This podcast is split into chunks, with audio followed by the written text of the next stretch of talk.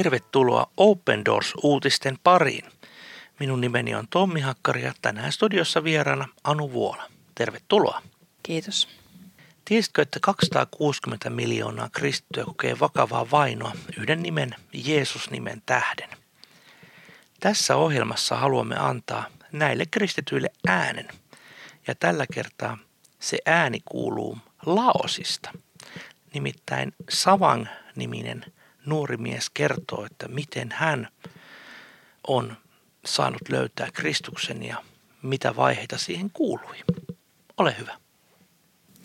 Savang, joka tässä jutussa on peiten nimi, asuu animismia harjoittavassa kylässä, jota Laosin hallitus tukee turistikohteena.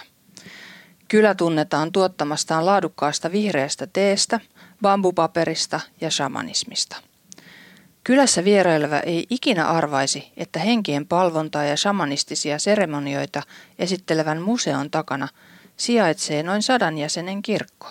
Sen pastorina Savang on palvellut jo vuosien ajan. Aina Savang ei ole ollut Jeesuksen seuraaja. Hän on ollut kunnioitettu shamaani, joka kykeni kutsumaan esiin henkiä tekemään ihmeitä ja auttamaan ihmisiä. Savan kertoo alkaneensa opiskella shamanismia ja eri henkien luonnetta jo kymmenenvuotiaana. Innoittajana oli kylän vanha shamaani, jonka kautta Saman oppi ja koki asioita. Shamanismin periaatteiden oppiminen kesti kaksi vuotta ja sitten Savang opiskeli kaksi vuotta mustaa magiaa. 14-15-vuotiaana hän aloitti käytännön toiminnan. Savang toteaa, ettei tuolloin arvioinut shamanismin hyvyyttä tai pahuutta – Tiesin vain, että shamaanina minulla olisi valta hallita henkiä ja sillä olisi positiivinen vaikutus yhteisöömme. Kylämme on animistinen ja kaikki pelkäävät aaveita ja henkiä. Henkilö, joka pystyy kutsumaan esiin tai ajamaan pois henkiä, on yhteisölleen tärkeä, Savang selittää. 18-vuotiaana Savang eli unelmiensa huipulla kutsumuksessaan. Noihin aikoihin hän meni naimisiin ja alkoi myös opiskella noituutta. Avioliitossa ilmeni pian ongelmia ja niiden keskellä Savangin mieleen tuli kääntyä suuren hengen puoleen, josta hän oli kuullut koulutoveriltaan 13-vuotiaana. Olin muuttanut uuteen kouluun ja tapasin kristitystä perheestä tulevan pojan, Savan kertoo. Meistä tuli ystäviä. Hän kertoi minulle paljon Jeesuksesta ja sanoi, että Jumala on henki, joka voi olla kaikkialla yhtä aikaa. Se kiehtoi minua. Savang janosi tietää enemmän suuresta hengestä, mutta asia jäi taka-alalle. Nuoren miehen elämä alkoi luisua alamäkeen ja hän etsi ratkaisua ongelmiinsa uudesta avioliitosta. Hämmennys ei helpottanut, vaan lisääntyi. En enää luottanut itseeni enkä siihen, mitä olin uskonut Savan kertoa. Hän tunsi itsensä tyhjäksi ja kaipasi jotain, mitä ei osannut nimetä. Savangin ollessa 24-vuotias Eräs hänen ystävänsä otti hänen yhteyttä ja Savan kuuli jälleen suuresta hengestä. Nyt hän otti viivyttelemättä Kristuksen vastaan ja hylkäsi animismin. Kun opin tuntemaan Jumalan, kauhistuin menneisyyttäni, Savan kertoo. Kutsumus, jota hän oli pitänyt hyvänä, näyttäytyi mielettömänä ja pahana. Savang ymmärsi, että hyviä asioita ei voi ansaita, vaan Jumala lahjoittaa ne armossaan. Henget eivät kyenneet tuomaan rauhaa ja onnea, jotka Savang löysi todellisen hengen yhteydessä. Koko Savangin perhe kääntyi kristityksi ja lopetti animistiseen, animistisiin rituaaleihin osallistumisen. Sillä oli seurauksensa. Yhteisömme syrji ja pilkkasi meitä ja ystävät kaikkosivat, Savan kertoo. Lisäksi paikalliset viranomaiset alkoivat vainota perhettä, koska pitivät kristinuskoa uhkana kommunistiselle ideologialleen. Pysyimme kuitenkin uskollisina Herralle, Savan kertoo. Kylän päällikkö ja paikalliset viran, viranomaiset kuulustelivat minua. Olin peloissani, mutta koin heidän myös kunnioittavan minua, koska olin ollut merkittävässä asemassa kylämme samaanina. Savangin pelon voitti hänen palonsa jakaa Jumalan sanaa ensin ystävilleen ja sitten koko kylälle. Hän myös opiskeli Laosin pääkaupungin Vientianen raamattukoulussa. Yhä uusia ihmisiä tuli Kristuksen luokse ja uskovien joukon kasvaessa vaino kiihtyi. He solvasivat minua, uhkasivat tappaa minut ja polttaa kotini, Savan kertoo. Heillä oli paljon suunnitelmia tuhoamisekseni, mutta mikään niistä ei onnistunut. Ahdistavassa tilanteessa Jumala antoi hänen sydämensä rauhan. Vuonna 2008 Savang oli aloittamassa hengellistä tilaisuutta kotonaan. Osallistujia oli paljon ja paikalle tuli myös viranomaisia. He yrittivät pakottaa minut lopettamaan saarnaamisen ja kaiken Jeesukseen liittyvän toiminnan, Savan kertoo. Hänet myös koetettiin pidättää, mutta tekaistuihin tarinoihin nojaavat syytteet eivät menneet läpi. Vaikka tilanne tyyntyi, pinnan alla oli suunnitteilla uusi juoni Savangin varalle. Muuan mies otti yhteyttä minuun ja pyysi apua löytääkseen itselleen työmiehiä heimostani, Savan kertoo. Tämä oli ansa. Pyyntöön vastannut Savang pidätettiin syytettynä ihmiskaupasta. Vankilassa poliisi ei kuitenkaan maininnut nostettua syytettä. Sen sijaan Savangia vaadittiin allekirjoittamaan sitoumus kieltää uskonsa Jeesukseen ja palata entiseen uskontoonsa. Hän kieltäytyi. Hinta oli kova. Savang teljettiin pieneen, pimeään selliin, joka oli täynnä hulluja ihmisiä, eli 18 muuta vankia, kolme kertaa neljän metrin kokoisessa tilassa. Molempiin jalkoihinsa Savang sai viiden kilon painoiset rautakuulat. Selli oli likainen ja sankka tupakansavu tukaloitti oloa entisestään. Savang ei ollut koskaan kokenut vastaavaa. Ahdingossaan hän kiinnitti katseensa Jeesukseen, valmiina jopa kuolemaan uskonsa tähden. Jeesuksen ristillä kokemien kärsimysten ajatteleminen auttoi häntä pysymään kärsivällisenä, eikä hän menettänyt luottamustaan Jumalan johdatukseen. Kolmen kuukauden päästä sellin ovi aukeni. Poliisi vei Savangin ulos ja tarjosi vapautusta 15 miljoonan laosin kipin, joka on noin 1588 euroa rahasummaa vastaan. Savangin perheellä oli tarjota vain kolmannes summasta, mutta poliisi tyytyi siihen ja käski Savangin mennä kotiin, allekirjoittamatta sitoumusta. Koettelemus ei kuitenkaan ollut ohi. Kymmenen päivän kuluttua Savang pidätettiin jälleen ja kuulusteluiden jälkeen tutun sellin ovet sulkeutuivat hänen takanaan. Järkyttynyt epätoivoa vastaan taisteleva Savang tiesi vain, että nyt piti rukoilla.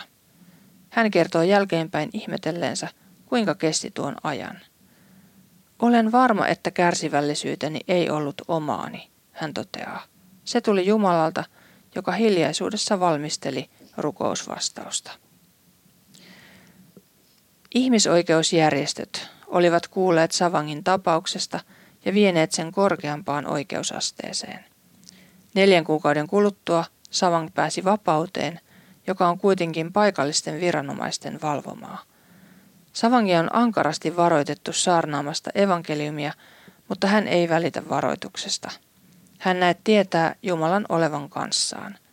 Hän tietää myös, että maailmanlaaja kirkko seisoo hänen rinnallaan ja kantaa rukouksin. Savang on osallistunut Open Doorsin ja paikallisten kirkkojen järjestämään vahvana myrskyn halki koulutukseen, joka valmistaa kohtaamaan vainoja. Savang on myös päässyt mukaan kirkon johtajien tapaamiseen, johon kokoontui vainon kokeneita pastoreita Pohjoislaosista. Tapaamisessa he saivat rohkaista toisiaan ja välittää avun tarpeitaan Open Doorsin paikallisille yhteistyökumppaneille. Savang oli shamaani ja tämä samanin tukikohta oli varsinainen turistikohde Laosissa. Laoshan on nyt erittäin suosittu ja mielenkiintoinen turistikohde. Toki näin koronan aikana suljettu, mutta sitä ennen meille suomalaisille. Ja niin siellä todella kaveri opiskeli mustaa magiaa, noituutta ja sinne meidätkin suomalaiset sitten päästään tutkimaan tätä eksotista ihmettä. Aika mielenkiintoista. No, shamanilla oli yhteisössään valtaa ja Samani oli hyvin arvostettu henkilö ja tämä kohtaaminen kristityn kanssa ja se, että tämän suuren hengen eli pyhän hengen kanssa niin muutti hänen elämänsä. Ja jotenkin mua puhutteli tässä, kun hän sanoi, että hän kauhistui omaan menneisyyttään. Että varmasti valtava häpeä. Hän ymmärsi, millaisten demonisten voimien kanssa hän oli ollut tekemisissä, mutta voin vakuuttaa sinullekin hyvä kuulija, että, että jos sinulla on paljon kauhistuttavia asioita menneisyydessä, niin sinäkin voit uskoa niin kuin savanga. Eikö näin? Mm, joo. Ja, ja se tässä jotenkin kiinnitti myös huomiota, että, että hän ei ajatellut silloin aikaisemmin tekevänsä mitään pahaa, että se oli niin kuin täysin hyvää, mitä hän yritti tehdä. Mutta sitten niin kuin siinä Jumalan valossa se kaikki näyttäytyi aivan toisena, että näin voi ihan kelle hyvänsä, joka Jumalan luokse tulee, niin sellaiset asiat, joita aikaisemmin on pitänyt ihan ok elämässään, niin huomaa, että ne ei olekaan sellaisia, sellaisia mitä enää kannattaa jatkaa, mutta tässä on tietysti ihan kun on henkien, heng, pahoista hengistä kyse, niin tämä on ollut varmaan aika raju tämä, tämä hänen, hänen sitten ymmärryksensä siitä menneisyydestään.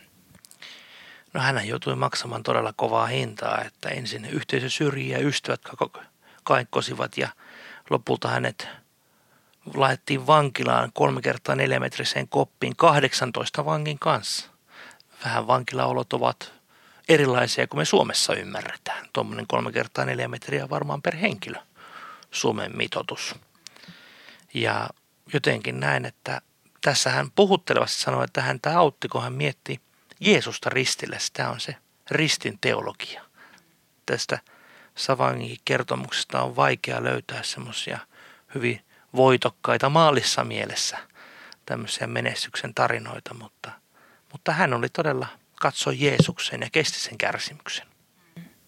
Joo, ja se on jotenkin ehkä se, kun sen kokee siinä omassa, omassa ihan fyysisessä olemisessaan sen, sen kivun ja kärsimyksen, niin, siinä voi ymmärtää jotain aika uutta ja syvällistä sitten Jeesuksen kärsimyksestä myös, että sitä ei monet tällaiset ihmiset, jotka elää tällaista lepposaa länsimaista elämää, niin, niin se jää vähän sellaiseksi niin kuin ajatuksen tason jutuksi, että se on varmasti hyvin voimallinen kokemus mitä ei tietysti kenellekään toivo sinänsä. Että.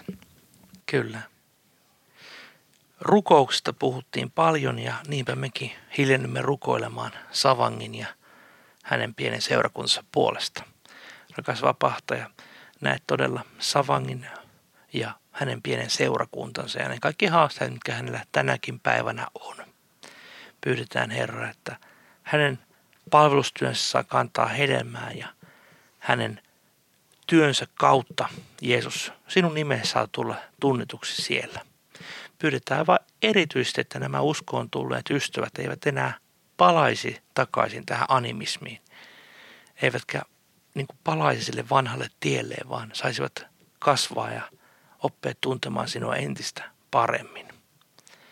Rukoillaan myös tämän koronaviruksen aikana, että varjelet heitä tuota niin, niin, sairastumassa tähän tautiin ja annat heille siihen, siihen varjelustasi. Kiitän siitä, että olet Pohjois-Laosissakin Savangin herättänyt ja, ja näin saamme lukea hänen upean todistuksensa. Amen. Tässä olivat tämänkertaiset Open Doors uutiset. Kuulemme ensi viikolla taas uusia tarinoita. Kuulemiin.